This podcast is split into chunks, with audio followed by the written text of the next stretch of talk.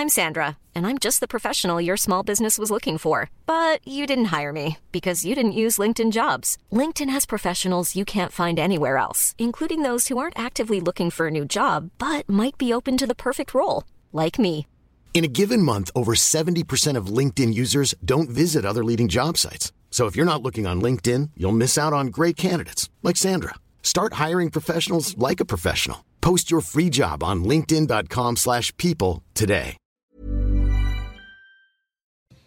Face à l'info, bonsoir à tous. 19h, c'est l'heure. Regardez le sommaire ce soir. Les ralliements LR et RN à Éric Zemmour dévoilent-ils les prémices de l'union des droites? Cette union est-elle réellement possible? Pourquoi l'union des droites serait-elle plus pertinente et opérable que l'union des gauches?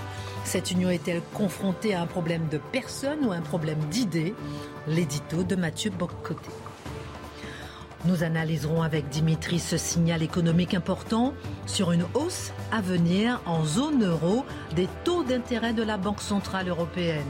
Des taux restés à des niveaux historiquement très bas toutes ces dernières années, ce qui a permis de soutenir l'activité économique. Mais quand sera-t-il demain? Décryptage Dimitri Pavlenko. Passer de la légitime défense à la défense excusable, qu'est-ce que cette proposition d'Éric Zemmour? Comme la Suisse, comme l'Allemagne, le candidat invite à ne pas punir un commerçant, un citoyen ou un policier en danger lorsque la légitime défense est outrepassée dans des circonstances excusables. Ne risque-t-on pas de faire monter le niveau de violence globale de la société? L'analyse de Charlotte Dornelas. L'histoire me sera indulgente car j'ai l'intention de l'écrire. Phrase de Winston Churchill qui voulait laisser son nom dans l'histoire. C'est le 24 janvier 1965 que disparaissait le Premier ministre du Royaume-Uni. Cet homme de lettres, Marc Menant, raconte. L'islamisme radical était au cœur du documentaire sur M6 dans la ville de Roubaix. Pourquoi la séquence avec la vente de poupées sans visage au nom de l'islam a-t-elle autant choqué? En quoi peut-on parler de séparatisme, d'esprit de conquête, plus que d'un épiphénomène? L'édito de Mathieu Bocout. Une heure pour prendre un peu de hauteur sur l'actualité avec nos éditorialistes et c'est maintenant.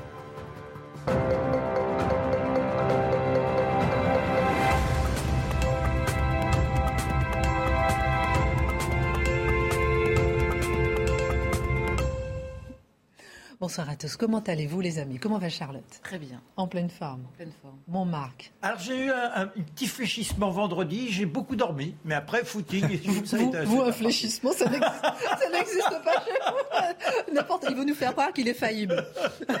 Mon Le Mathieu. fléchissement de Marc Menon, qu'est-ce qu'on veut dire par là On est- Il y a un sous-entendu ici. Oh non Oh que délit, mon ami On aime bien, oui. Mon Mathieu, comment ça va? Ça va très bien. Comment ça s'est passé ce week-end sur CNews? On vous a vu, ça s'est bien passé? Ben, C'était le plaisir de commenter l'histoire en direct. Toi, tout le moins l'actualité si je suis moins chanceux. Avec un grand H. Et mon Dimitri Très bien, ça va. Bon, si deux hommes ont toujours la même opinion, l'un d'eux est de trop. Phrase de Winston Churchill.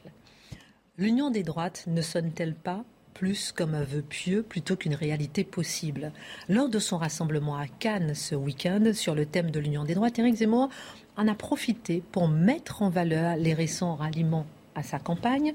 L'union des droites, Mathieu, un rêve, mais a-t-elle jamais réellement existé? Ah ben, c'est une excellente question. On connaît la formule de René Raymond qui parlait des trois droites, l'orléaniste, la légitimiste, la bonapartiste, et l'histoire des droites est toujours écrite au pluriel. Mais si on s'inscrit, disons, dans l'histoire de la Ve République, l'émergence de cette question de l'union des droites, c'est véritablement au début des années 80. Donc, on pourrait dire l'espèce de des deux blocs qui vont se dégager. D'un côté, la droite classique, le RPR et l'UDF, et de l'autre côté, avec l'émergence du Front National, qui va incarner, qui se présente comme la droite nationale. Le vieux Jean-Marie Le Pen disait la droite nationale sociale et populaire. Les adversaires disent l'extrême droite. Donc, ces deux blocs-là, donc l'union des droites, qu'est-ce que c'est pour certains? Elle n'a jamais existé dans la mesure où les partis étaient fracturés.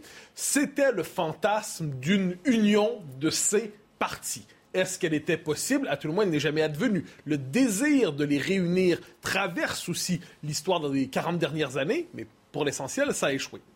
On pourrait dire l'autre union des droites au temps présent, c'est euh, toujours sur le mode des partis, ce serait donc les LR et le RN. On en parle un peu moins que dans les années 80, mais ça fait aussi partie du thème, c'est-à-dire rassembler les partis.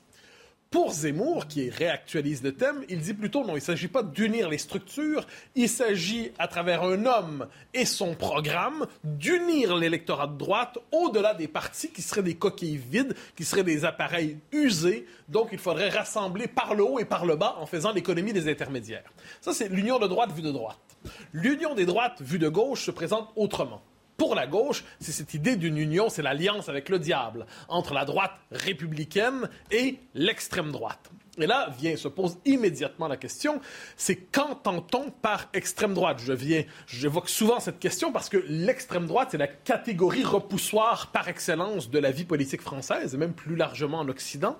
Donc dès lors qu'on identifie l'extrême droite comme le repoussoir absolu, l'idée d'une alliance avec le repoussoir absolu est inimaginable. Donc dans cette union pour la gauche, l'union des droites, qu'est-ce que c'est? C'est finalement la droite qui deviendrait coupable, comme elle renouerait avec sa part d'ombre, avec sa part, euh, sa part diabolique.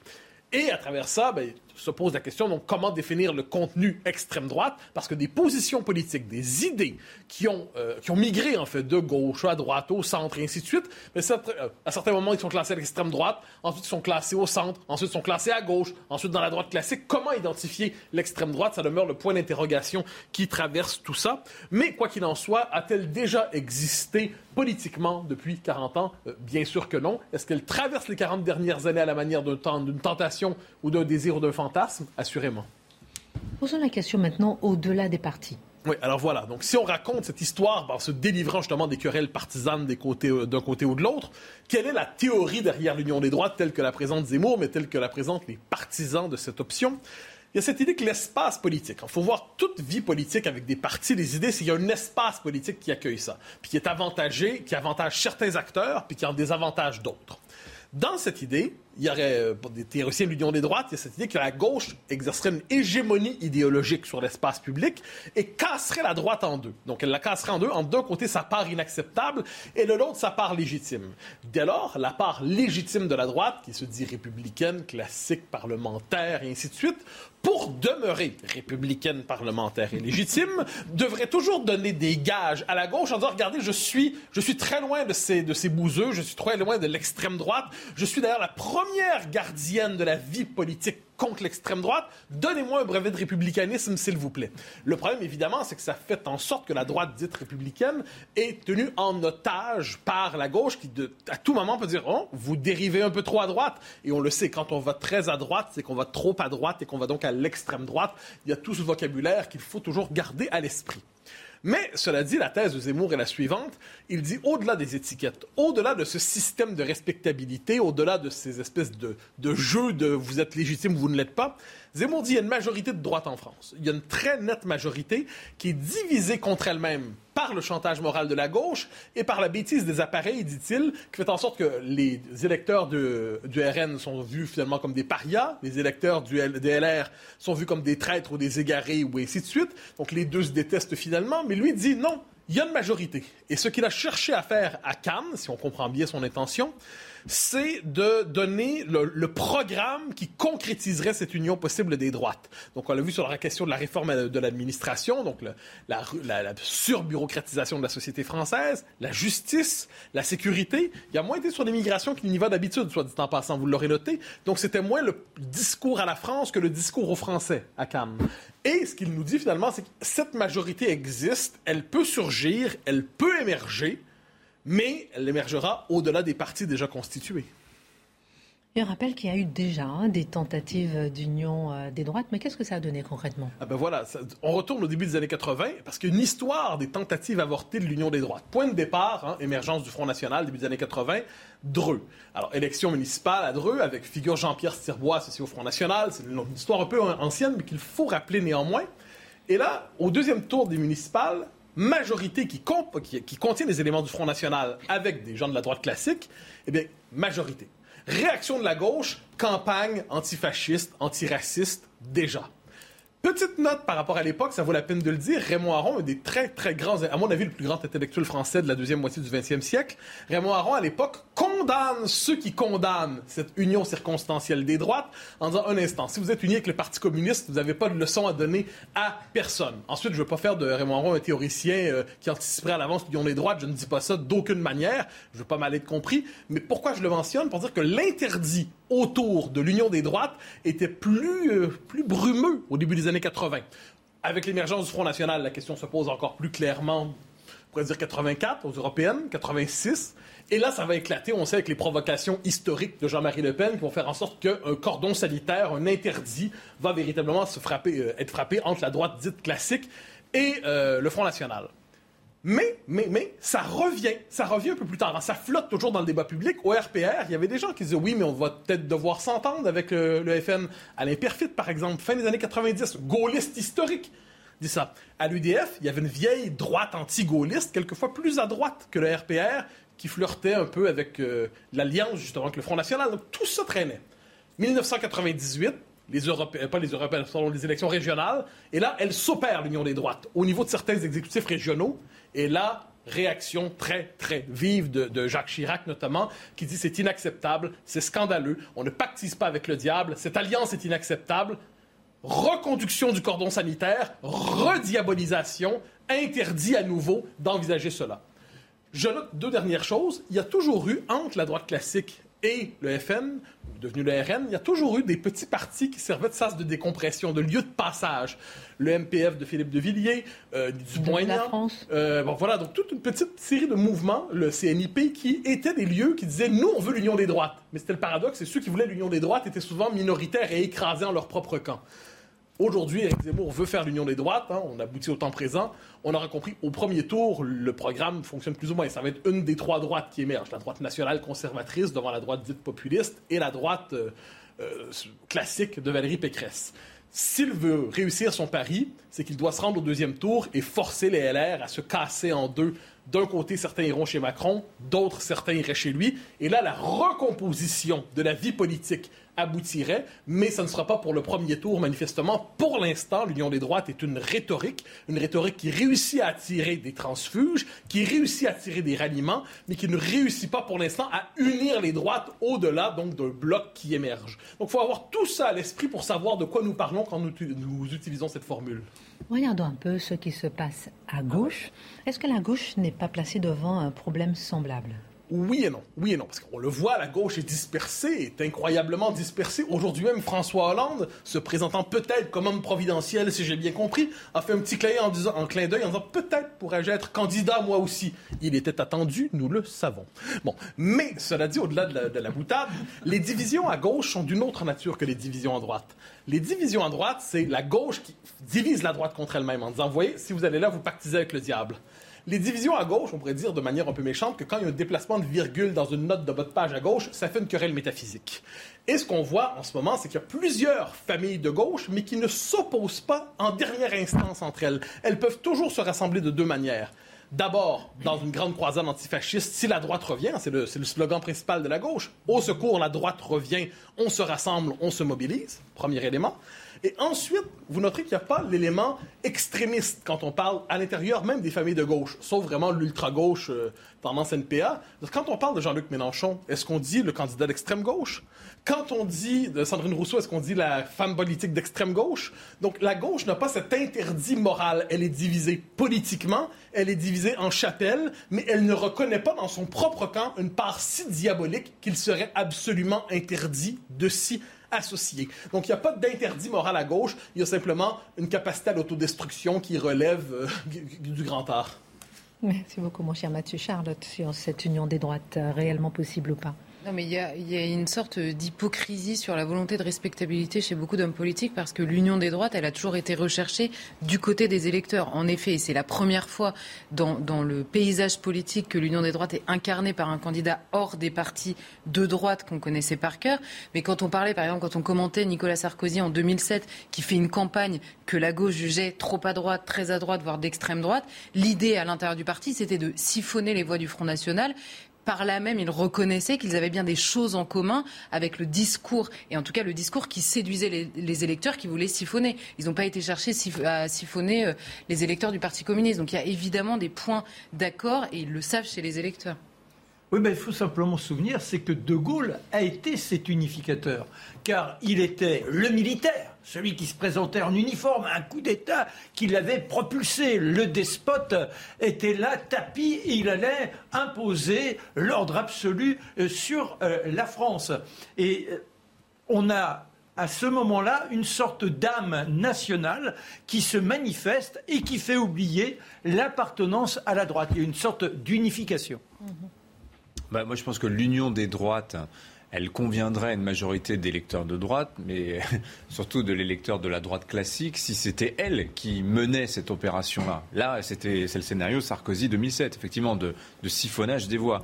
Là, dans le, dans le contexte actuel, venant d'Éric Zemmour, il y a des gens pour qui c'est un rebutoire absolu, même si sur le fond des idées, ils vont être d'accord sur beaucoup de choses. Mm-hmm. Donc c'est vrai que sur le papier, c'est séduisant, mais euh, factuellement, euh, peu probable.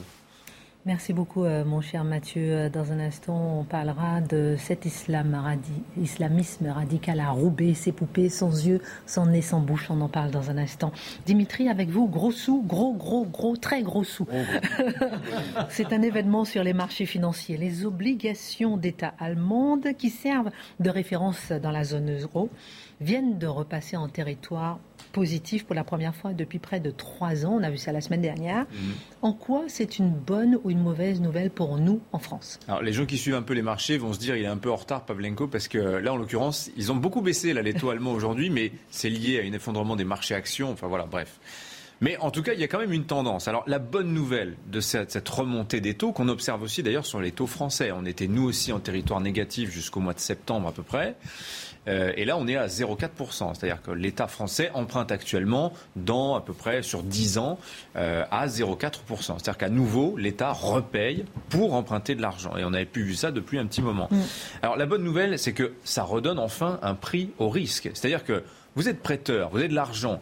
Marc Menant vient me voir, il me dit Dimitri, j'ai besoin de 100 euros. Mais il va falloir que tu me payes hein, pour euh, ah m'emprunter de l'argent. Ah, c'est beau Mais oui, Marc Menant, bien sûr. Je vous prête 100, vous me rendrez 98, ça marche, top là. Non, dans, dans, dans, le monde réel, ça fonctionne pas comme ça. Le prêteur prend toujours un risque à prêter de l'argent. Il y a toujours un risque que, que celui qui emprunte euh, fasse défaut.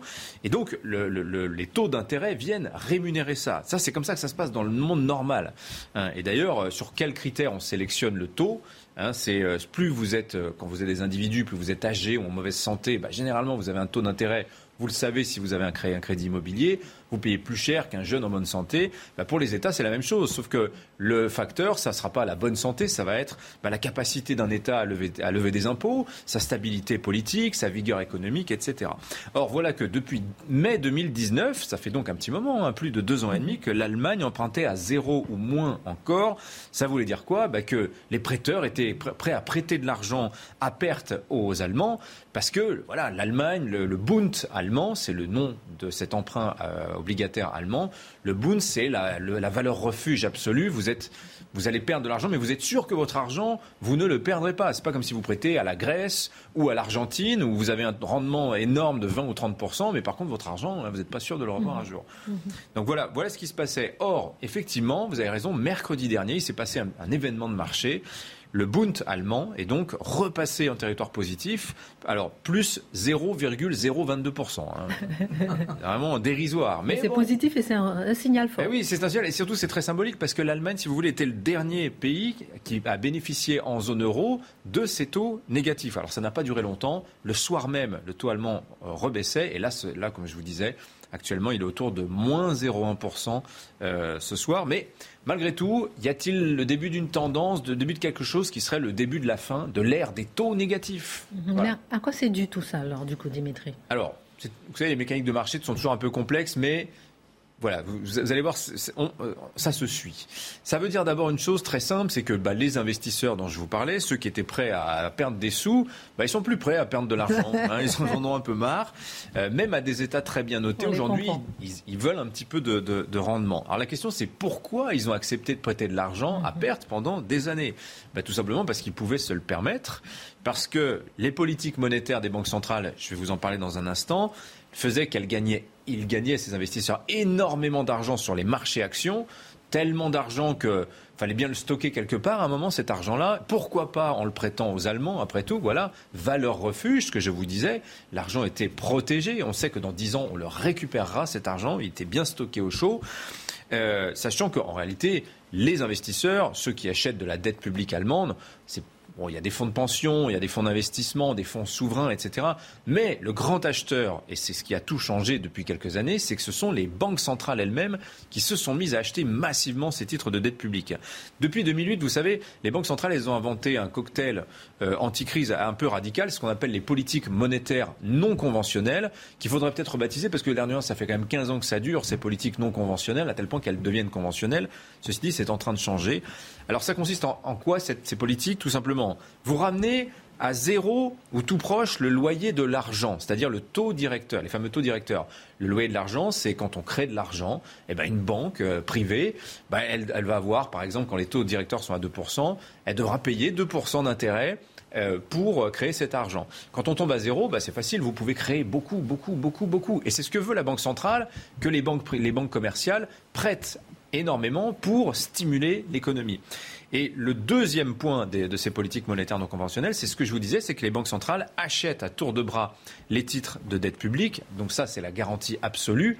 Il y a un effacement total du risque. C'est pour ça que les taux d'emprunt ont fortement chuté et pour certains sont tombés en territoire négatif, ce qui a permis à nos États, la France, l'Allemagne, mais aussi les États-Unis, enfin tous les pays occidentaux en ont massivement euh, profité, bah, d'emprunter euh, pour rien, pour pas cher, et payer toutes les factures de la crise, le fameux quoi qu'il en coûte. Voilà. Sauf que depuis quelques mois, vous savez, on en parle beaucoup, c'est le sujet du pouvoir d'achat euh, sur la table, c'est le sujet de l'inflation. L'inflation, ça veut dire que les prix augmentent. 7% aux États-Unis sur un an, c'est énorme, 7%. Hein, 5% en zone euro. Nous, en France, c'est un petit peu moins, mais si vous voulez, à ces niveaux-là, on considère que l'inflation, elle est hors de contrôle. C'est déjà beaucoup trop. Euh, parce que, qu'est-ce qui se passe très concrètement quand il y a de l'inflation? Les prix augmentent. Hein, vous payez plus cher votre pain, euh, vos fruits, vos légumes, votre plein. Vous allez voir votre patron, vous lui dire patron, la vie est trop chère, il faut m'augmenter. Là, il faut m'augmenter. Le patron va vous augmenter, mais qu'est-ce qu'il va faire lui si c'est si c'est regardez dans l'hôtellerie et restauration, 16% d'augmentation a été consentie là ces jours-ci. Euh, le patron, faut qu'il intègre ça dans ses, prix. Donc il va augmenter ses prix. Et à ce moment-là, le bénéfice de l'augmentation de salaire est perdu. Donc il faut remonter encore les salaires, et ainsi de suite. Et on est dans cette fameuse spirale, cette boucle prix-salaire qu'on a connue dans les années 70, qui menace aujourd'hui de, euh, de se réveiller. Le banquier central, donc Christine Lagarde par exemple, sa mission, c'est quoi? Son, mandat à la Banque Centrale Européenne, c'est stabilité des prix, donc contenir l'inflation. Il faut bien qu'elle intervienne. La Banque Centrale doit faire quelque chose. Qu'est-ce qu'il fait? Bah, Il met fin aux politiques monétaires non conventionnelles, c'est-à-dire remonter les taux d'intérêt et arrêter les programmes de rachat d'actifs de dette publique. Voilà, c'est ce qui est en train de se produire, en tout cas aux États-Unis. Chez nous, c'est un peu plus. Euh, on va dire que la Banque centrale va tricher parce que le problème c'est que les États sont tellement endettés que la Banque centrale en réalité ne peut plus faire grand-chose. Mais donc vous voyez, comme la Banque centrale américaine ne rachète plus de dettes euh, américaines, le rendement de la dette américaine augmente. Celui qui détient de la dette française à 0%, bah, qu'est-ce qu'il fait? Bah, Il revend sa dette à 0% pour acheter de l'américaine qui vaut 1,8%.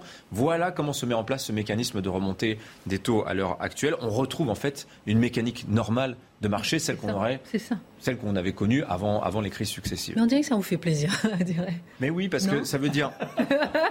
ça me fait plaisir. Expliquez-nous pourquoi.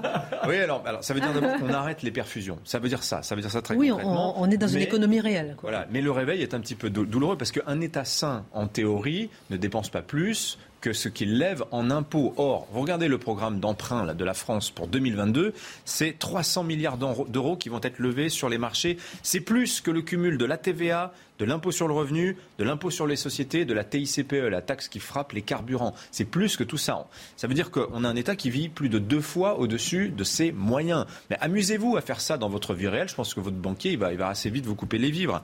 Voilà. Et c'est vrai que l'État a pris l'habitude de tout prendre à sa charge. Regardez ce qui se passe. 15 milliards dépensés là pour absorber euh, le choc de prix de l'énergie, euh, euh, l'inflation, le fameux prime d'inflation qui est en train d'arriver sur les comptes de 38 millions de Français. Vous voyez, l'État, comme ça, signe d'échec à tour de bras depuis six mois pour prendre à sa charge l'inflation comme si l'argent magique allait couler à flot comme ça indéfiniment.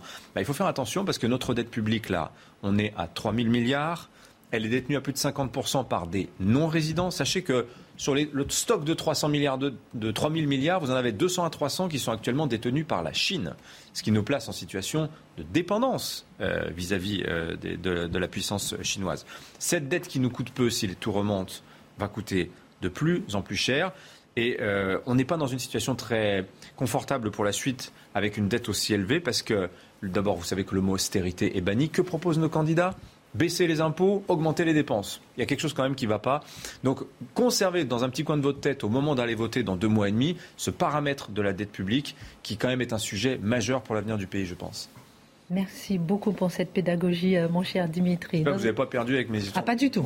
Ah, on vous suit toujours, vous savez très bien. Chacun d'entre vous, d'ailleurs, ici. Est tous démoralisés, on a bien Est-ce qu'on aura euh, le permis de tuer? C'est une question qu'on peut se poser avec cette proposition de défense excusable. On va se poser la question avec Charlotte. C'est Eric Zemmour qui a fait cette proposition. À tout de suite. Rendez-vous avec Pascal Pro dans l'heure des Pro 2 du lundi au jeudi de 20h à 21h. Retour sur le plateau de Face à l'info, vous avez tous vu euh, euh, ces poupées sans yeux, sans nez, sans bouche à Roubaix. Vous avez peut-être été choqués. On en parlera dans un instant. Est-ce que ces poupées menacent la République? Est-ce qu'elles menacent la France? On en parlera dans un instant. Ou est-ce que c'est de la stigmatisation? On en parlera tout à l'heure avec vous, Mathieu Bocoté. Mais avant tout, les braqués, les citoyens cambriolés, les policiers en danger auront enfin le droit de riposter aux voyous. Enfin, la peur changera de camp. Propos d'Éric Zemmour dans son rassemblement à Cannes ce week-end. Il a proposé l'instauration d'une défense excusable dans le code pénal. On sait, Charlotte, la tentation pour les Français de se faire justice eux-mêmes, une tentation grandissante. Expliquez-nous justement qu'est-ce que c'est que ce concept? Alors, euh, on a, l'habitude d'aller sur le terrain de la légitime défense avec les hommes politiques de droite euh, en général. C'est une question qui, alimente beaucoup et la gauche en parle moins, mais il faut quand même reconnaître que sur le terrain de la justice, il faut que tous les hommes politiques se posent très rapidement la question de la pertinence euh, du système judiciaire tel qu'il est aujourd'hui. Quand on voit les sondages s'accumuler avec jusqu'à 70% des Français qui la trouvent trop laxiste ou en tout cas qui ne comprennent pas à la fois les décisions qu'elle rend et l'application des décisions qui parfois sont rendues. Donc il y a une tentation à se faire justice soi-même dans les discours. Euh, jusqu'à maintenant, il y a très très très peu de gens euh, qui, euh, qui, qui, passent à l'acte, mais on comprend que c'est une question qui se pose. La question de la légitime défense, c'est un peu particulier, évidemment. C'est au moment d'une agression que personne n'a jamais demandé, évidemment, que se pose la question. Alors, Marine Le Pen avait dit, vous vous souvenez du bijoutier de Nice, qui avait mm. fait énormément de bruit, parce que ce bijoutier de Nice, braqué avec des hommes qui ont des armes dans sa bijouterie, c'était pas la première fois en plus, ils partent avec une somme énorme, et euh, il sort de son magasin, il tire sur l'un des, des braqueurs, et euh, il tire sur l'un des braqueurs, il le blesse, puis euh, cet homme meurt. Et dans la foulée, il y avait, cet homme avait reçu, je crois, plus d'un million et demi de soutien de, de, populaires, de Français, qui avaient dit mais on va quand même pas le punir. Évidemment qu'on peut pas, euh, et, enfin on peut pas vouloir que les gens tuent les personnes qui les agressent, mais si par hasard ça arrive, il faut qu'on trouve un moyen de répondre à cette situation. À l'époque, Marine Le Pen avait évoqué la volonté d'instaurer une présomption de légitime défense, c'est-à-dire quand vous êtes dans une situation euh, de ce type-là, avec un stress énorme, une peur pour soi, que la proportionnalité nécessaire quand on répond à la question, saute à ce moment-là parce qu'il y a un stress particulier. Ensuite, Valérie Pécresse, pendant la primaire de la droite, en évoquant son son programme avait, alors elle, elle veut, elle veut inscrire le principe de légitime défense dans la Constitution. Bon, cette Constitution va finir par être très très longue à force, mais c'est c'est pas le plus intéressant. Elle avait dit qu'il fallait, euh, c'est ça, il fallait élargir le principe de la légitime défense en ajoutant, et là je la cite, la dangerosité des agresseurs et le désarroi, la crainte ou la terreur suscitée par l'agression, qui est quelque chose qui n'est pas pris en compte aujourd'hui.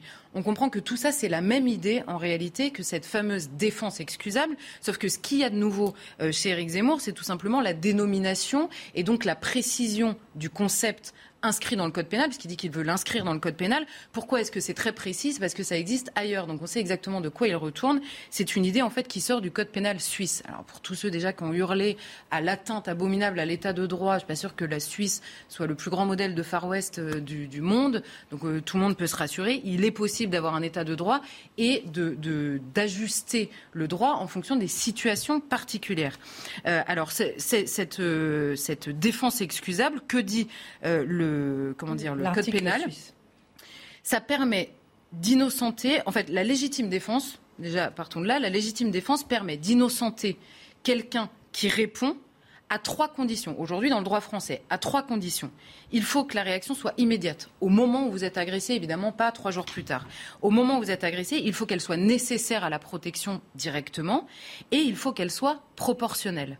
Le droit de défense excusable, alors je lis le texte suisse, c'est l'appréciation d'un état excusable d'excitation ou de saisissement causé par l'attaque qui rend donc l'auteur de la riposte non coupable. C'est-à-dire que quand on vous attaque, le, reprenons notre exemple du braqueur, les personnes arrivent armées, elles euh, menacent la personne, elles lui volent son argent, et la personne extrêmement stressée prend son arme, tire, euh, en se disant ils en veulent évidemment à ma vie, ils sont armés, ils en veulent à mon bien, et en plus ils se défendent avec des armes, je tire. C'est pas proportionnel parce qu'il y a eu un, vol d'un côté, ils n'ont pas tiré et lui a tiré, mais là l'idée c'est d'instaurer, de permettre au juge de prendre en compte l'état de stress de la personne qui est agressée et qui n'a rien demandé quand même. Euh, rappelons-le au passage, parce que certains semblent l'oublier. Donc l'idée, c'est tout simplement de permettre au juge, et c'est pour ça qu'on reste dans un état de droit que tout le monde se rassure, c'est le permettre au juge qui souverainement pourra, euh, comment dire, euh, mesurer, on va dire, la proportionnalité devant le choc engendré par l'agression. C'est ça simplement la différence euh, qui est ajoutée parce qu'aujourd'hui, l'état de stress dans lequel est l'agressé, on peut aussi prendre ces exemples de personnes cambriolées chez elles qui prennent 3 ans, 5 ans, euh, euh, parfois plus de prison avec sursis ou parfois de ferme parce qu'elles ont riposté, parce qu'elles avaient une arme, parce qu'elles ont répondu. et bien là, le juge pourra prendre en cause l'état de la personne qui est agressée euh, souvent chez elle. Alors, lorsqu'on analyse justement tout ça, beaucoup ont réagi en redoutant que les Français obtiennent ainsi un permis de tuer ou l'autorisation de se faire justice eux-mêmes. Est-ce que ce n'est pas finalement une crainte légitime? Alors déjà, quand on permet au juge, avant de répondre point par point, mais quand on permet au juge d'avoir une plus grande délicatesse, on va dire, dans l'appréciation d'une situation, on n'encourage pas les gens. C'est-à-dire que c'est pas une manière de dire, bon les gars, à partir de maintenant, quand vous êtes cambriolés, tuez. C'est pas ça qui est dit. C'est de dire au juge, vous pouvez prendre en compte dans votre lecture d'une situation un petit peu plus de, précision, notamment de précision psychologique, en fait, de la, simple réaction humaine devant la peur, l'effroi et la peur pour sa vie, euh, évidemment. Donc le juge saura euh, jauger toutes ces situations, comme il le fait d'ailleurs avec la légitime défense. Quand on vous tire dessus, vous pouvez aujourd'hui euh, tirer en retour parce que c'est proportionnel. Ça n'arrive pas systématiquement et ça n'a pas, ça n'a pas poussé énormément de gens à le faire. Donc d'abord, est-ce que c'est se faire justice soi-même? Non, parce que se faire justice soi-même, la justice procède, elle examine une, situation et elle décide d'une peine à partir d'une situation qu'elle examine calmement. Se faire justice soi-même, c'est, une fois qu'on est agressé, prendre une semaine pour réfléchir à la peine que l'on veut infliger à la personne. Donc il y a un délai que, n'accorde absolument pas la défense excusable, puisque la question de l'immédiateté de la riposte est toujours prise en compte. Donc finalement, on pourrait dire que la défense excusable, c'est un droit à la réaction paniquée, c'est un droit à la réaction humaine de peur, en fait, et qui viendrait supprimer, à l'inverse, le droit de l'agresseur à ne rien risquer qui ne soit pas proportionnel au moment où lui décide d'agresser quelqu'un, ce qui est évidemment parfaitement illégitime en premier lieu, euh, rappelons-le encore. Donc c'est pour ça d'ailleurs qu'il y a une sorte de bon sens populaire qui à chaque fois se dit mais c'est quand même pas eux qui vont être punis. D'accord, l'acte est mauvais, mais on peut comprendre qu'ils aient eu peur ou qu'ils aient riposté. Ensuite, est-ce que c'est un permis de tuer? Non, parce que, en effet, parfois, on a des réactions qui, humainement, sont disproportionnées en soi, mais pas par rapport, rapport à la peur qui est générée.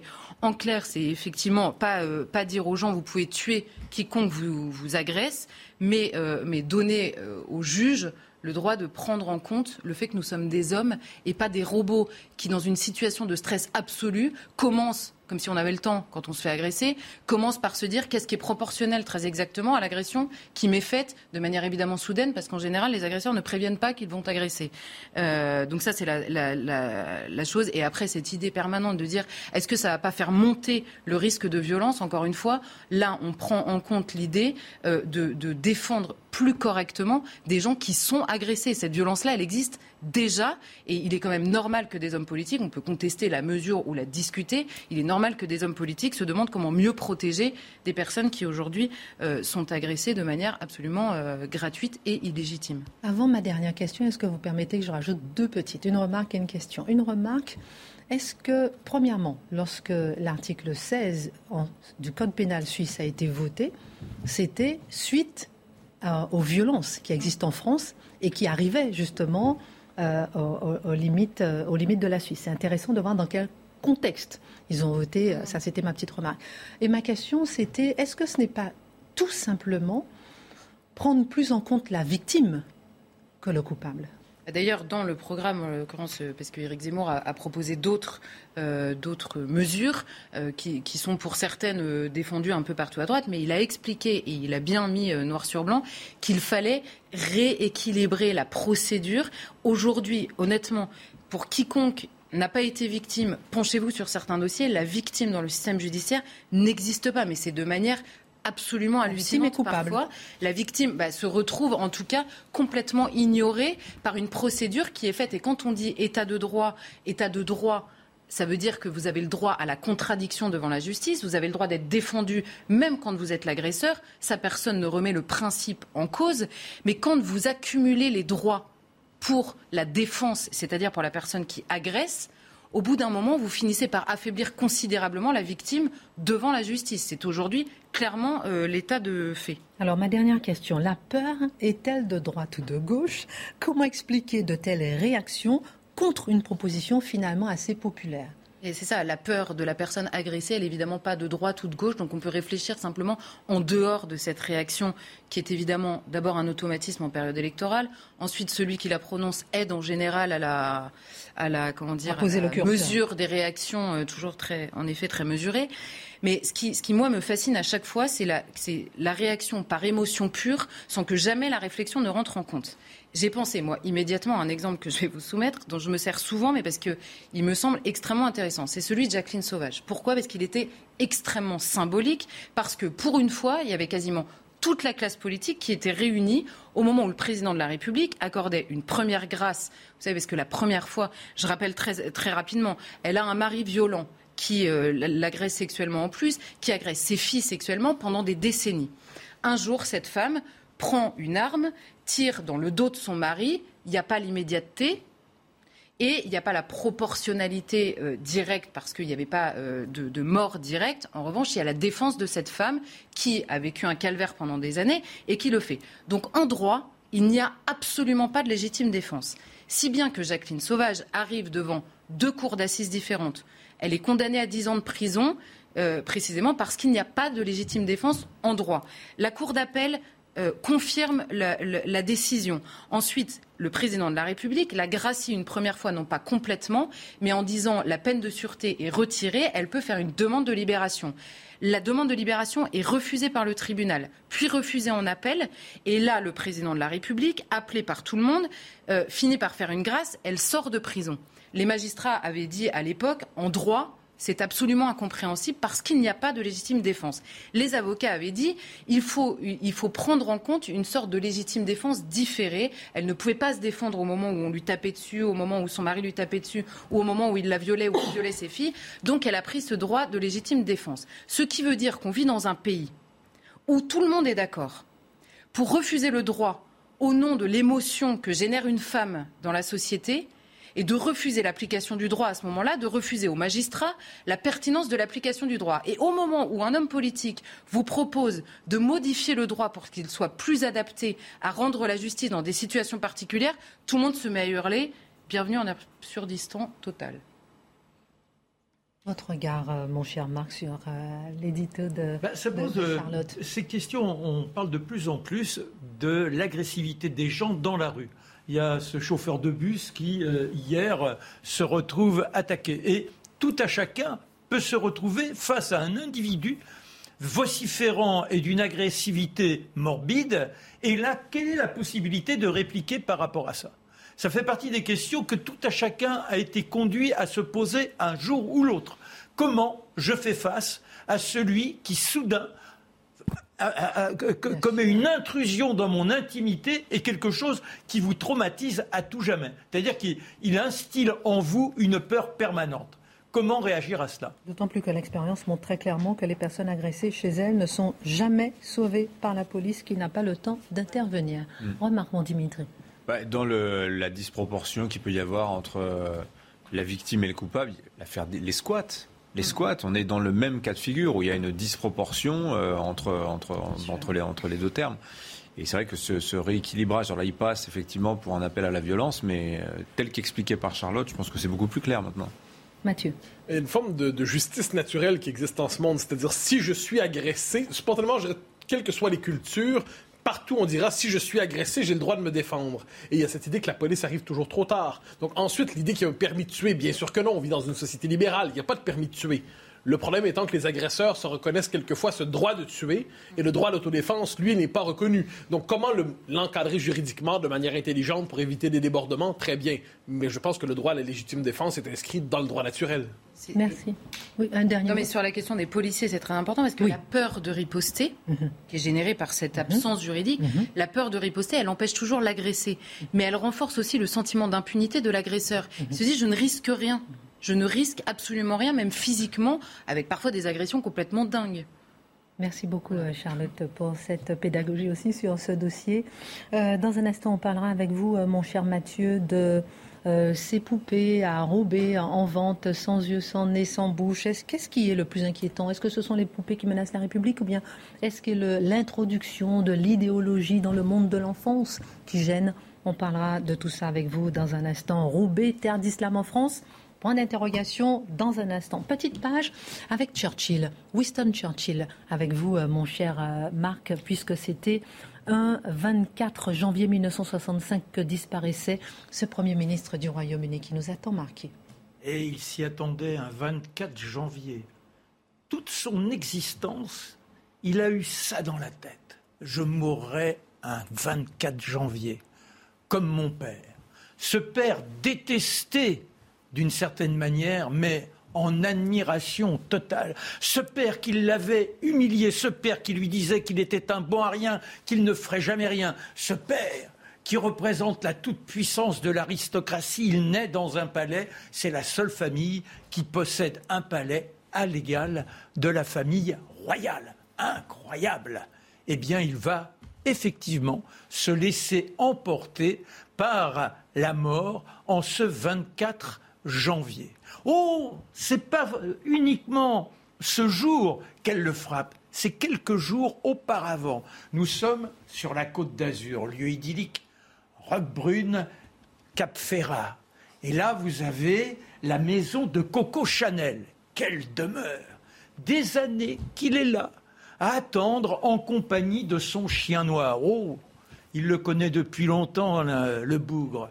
À chaque fois que la vie se fait chagrine, il vient, il l'accapare. Vous l'avez compris, c'est une métaphore. Le chien noir, c'est la dépression. Et la première fois qu'elle le cueille, c'est en 1921, après la guerre. Il est renvoyé des affaires, lui qui a été le héros. Les Dardanelles, ça a été terrifiant pour lui, les Dardanelles. Déjà, là, il a senti que ce chien était capable de l'agripper. Pour une première fois, il prend les pinceaux, il tente de l'oublier, de le tromper en étant dans la création. La création, c'est quelque chose qui l'habite littéralement. Habituellement, c'est avec la plume. Très rapidement, d'ailleurs, après avoir fait ses études d'officier, il était dans la capacité de rapporter les événements dans lesquels il se projette, car il trouve que l'armée, ça ne lui rapporte pas assez d'argent. Alors il est volontaire pour être euh, reporter euh, dans, les grands événements. Il apprend qu'à Cuba, la situation ne va pas très bien. C'est la grande révolte, la libération de l'île. Et le voilà sur place. Et c'est là-bas qu'il découvre l'un de ses péchés mignons, à savoir le cigare le cigare de Churchill. Toute la vie, il ne le quittera plus. Il y a un autre compagnon, c'est le cognac. Ah le cognac Napoléon. Ah oui, il admire l'empereur. Et dans la maison qu'il possède, à Chartwell, il y a une énorme bibliothèque que des ouvrages qui sont consacrés à Napoléon. Et le soir, il demande à avoir son petit cognac.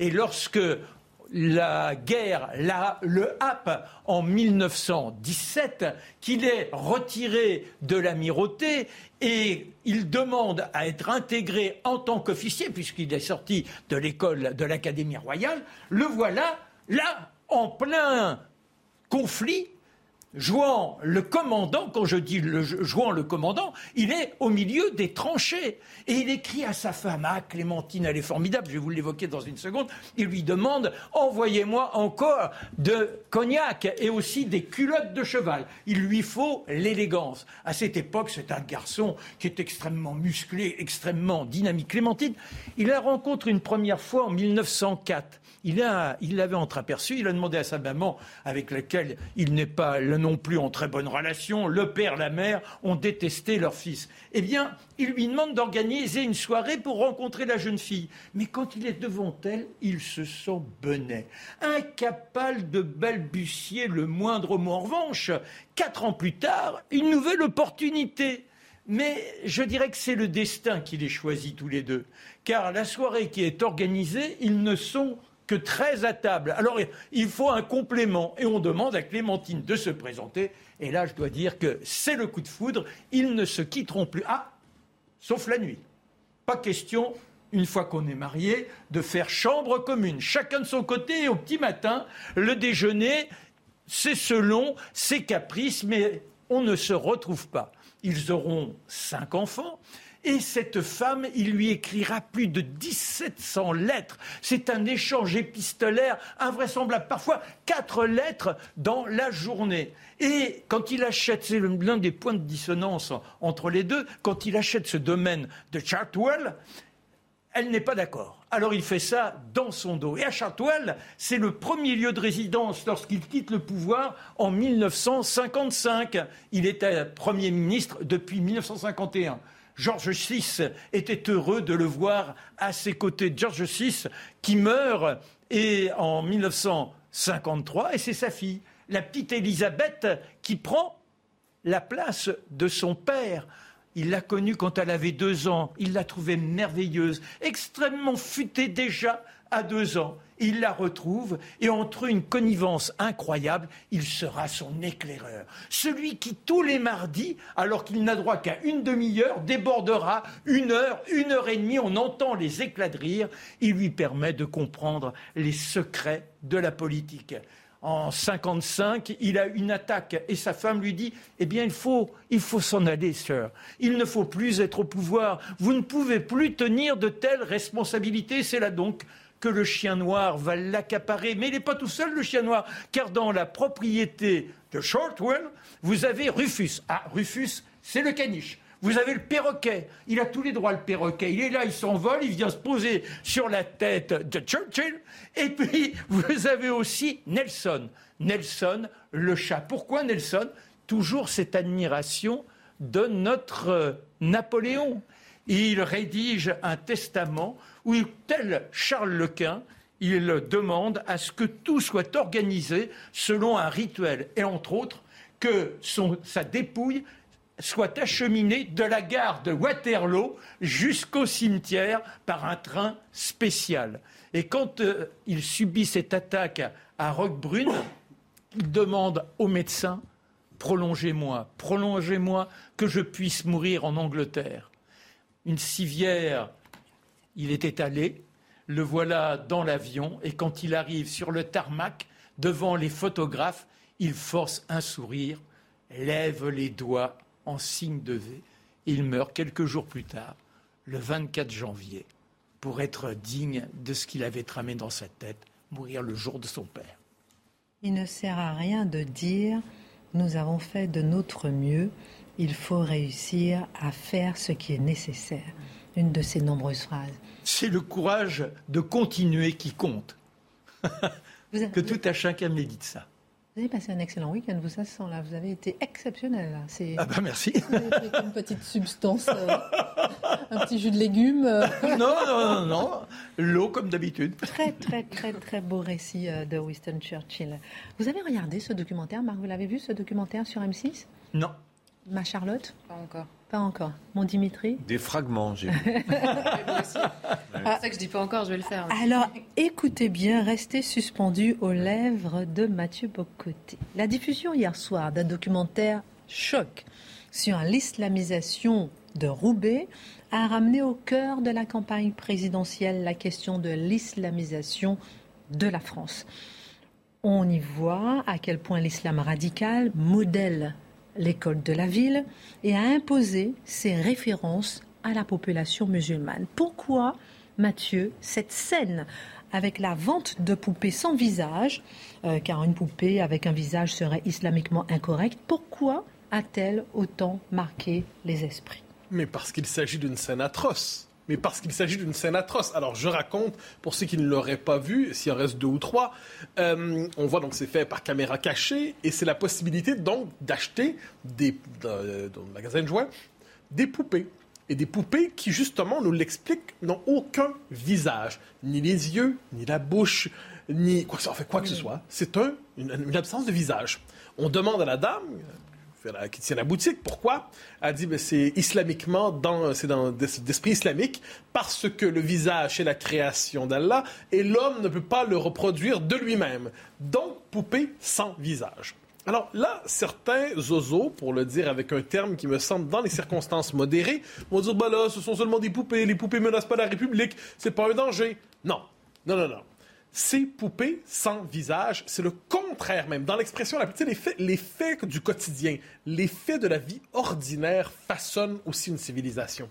Eh bien, le, propre de la civilisation européenne, c'est la civilisation du visage. C'est la civilisation du visage qui s'exprime, qui dévoile. C'est vrai dans la peinture, c'est vrai dans la sculpture, c'est vrai, je dirais même dans la littérature. L'art de décrire le visage est au cœur de la littérature. Le visage, l'Europe, c'est la civilisation du visage.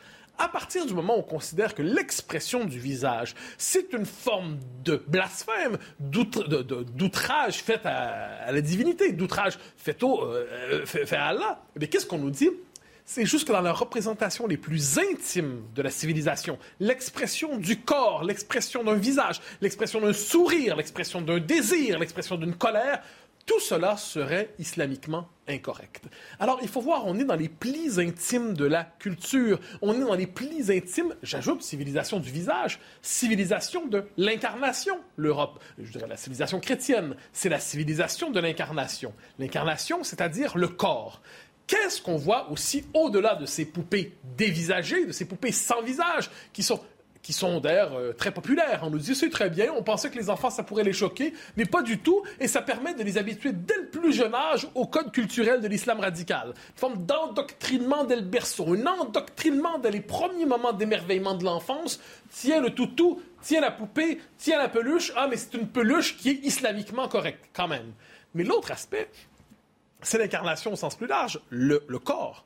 Or, qu'est-ce qu'on voit dans ce reportage? Eh bien, le voile, et on ne parle pas du voile coquet dont on nous parle quelquefois, le voile à la manière d'un marqueur identitaire, d'un marqueur communautaire, d'un marqueur politique qui consiste à dire que celle qui le porte, de la tête aux pieds, celle qui le porte appartient à cette communauté et ne peut s'en extraire. Elle est transformée, malgré elle, souvent je n'en doute pas, en porte-étendard d'une communauté. Eh bien, le voile est partout présent. Donc, physiquement, on se retrouve devant une ville qui est marquée par les codes culturels de l'islam le plus radical en France. Et là, on va nous dire l'habit fait pas le moine. Faux, faux, chers amis. L'habit fait le moine très souvent. L'habit fait le moine très souvent. Et dans les circonstances, je dirais que si le voile en tant que tel ne fait pas l'islamiste, une ville voilée dans son ensemble, c'est une ville qui fait, en France, le choix de l'islam radical et qui s'arrache à son pays d'accueil pour imposer d'autres codes culturels, non seulement étrangers, mais hostiles à la culture française. J'entends bien ce que vous dites lorsque vous dites que ce ne sont pas des poupées qui menacent la République, que ce n'est pas une stigmatisation, mais peut-on aller, doit-on aller jusqu'à dire que c'est un esprit de séparatisme ou un esprit de conquête? Les deux, mon général, les deux. Euh, séparatisme. Parce que dans les faits, il y a une volonté de s'étanchéiser par rapport à la culture française. Pas seulement par rapport à la laïcité. hein. La laïcité, comme, comme tout le monde, j'y adhère. Mais si on croit définir la France exclusivement par la laïcité, on en propose une définition bien pauvre et bien limitée. Non, c'est par rapport à la culture française. C'est s'étanchéiser. C'est une volonté de la poupée jusqu'aux différentes tenues, en passant par le halal, en passant par le halal partout, le halal systématique, en passant par les prières publiques, tout ça en passant par la volonté aussi de se scandaliser quand on entend tel tel propos dans l'espace public. C'est une volonté de s'étanchéiser par rapport à la société d'accueil. C'est une volonté, soit dit en passant, Roubaix, c'est un cas, mais des petites républiques islamistes enclavées il y en a plus qu'une en France. C'est un peu ça le problème aussi. C'est pas une exception. C'est un révélateur qu'on a vu hier euh, sur M6 dans ce documentaire. Donc il y en a plusieurs. Et qu'est-ce qu'on voit, c'est que toutes ces petites républiques enclavées, eh bien, se constituent dans le refus explicite de l'appartenance à la France, pour peu qu'on la définisse autrement qu'à la manière de territoire désincarné. Et là, ça se fait dans les codes au quotidien. Je parle de séparatisme, oui, mais il y a des effets culturels. C'est-à-dire quand vous évoluez dans un quartier où, par exemple, le halal devient la norme, la norme à un point tel que les restes de l'ancienne culture française, la culture française pré-halalisée, eh bien, c'est devenu un résidu ou c'est tout simplement impossible dans ce quartier de manger à la française? Ou c'est impossible de s'habiller à la française ou se promener dans la rue sans se faire dire d'une manière discrète ou non, tu ne respectes pas les codes culturels islamiquement corrects. Hein. Il y a des il y a des, poupées islamiquement correctes et il y a aussi des tenues islamiquement correctes dans la rue. Eh bien, on va dire aux femmes, soit dit en passant, qui sont souvent les principales victimes de tout cela, eh bien, tu ne peux plus vivre ici. Concrètement, tu ne peux plus vivre ici. Donc, une forme d'expulsion symbolique de la culture française des territoires où ces normes s'installe. Et à moins de vouloir vivre sur le mode de la guérilla au quotidien pour vivre à tout prix en France dans, les dans un quartier islamisé comme celui dont on parle à Roubaix ou dans les quartiers nord de Marseille, bon, on peut décider effectivement d'être sur le mode de la guérilla au quotidien dans l'affirmation de sa culture, mais ça rend fou. Le propre d'une culture, c'est de pouvoir y vivre sans y penser toujours. Quand en France, on est obligé de se battre pour vivre selon les codes de la culture française, c'est qu'on a basculé dans un monde parallèle. Donc, je dirais oui, séparatisme, mais aussi esprit de conquête. Pourquoi? Parce que les islamistes qui portent ce projet, je ne dis pas les musulmans, je dis pas les musulmans du tout, les islamistes sont dans une logique du temps long de l'histoire et dans leur esprit.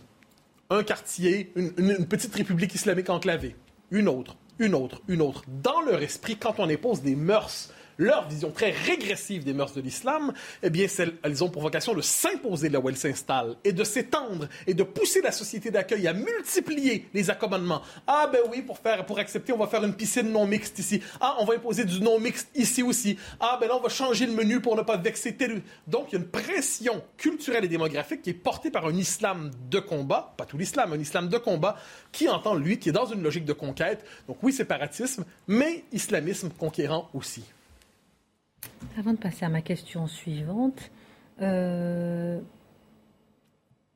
ça veut dire aussi qu'il y a un espace pour ça, parce que les, ceux qui s'installent et qui vendent ce genre de poupées, ils ne, permettez-moi l'expression, ils ne violent personne, ils ne violent aucune loi. Ça veut dire qu'il y a un espace qui s'est ouvert, libre, il y a eu un champ qui s'est ouvert. Bah, un champ qui s'est ouvert ou une mutation démographique qui s'est accomplie. C'est-à-dire qu'il y y a une disponibilité culturelle dans une population qui s'est installé et qui manifestement trouve dans ses produits, trouve dans ses symboles, trouve dans ses tenues une manière d'exprimer une identité.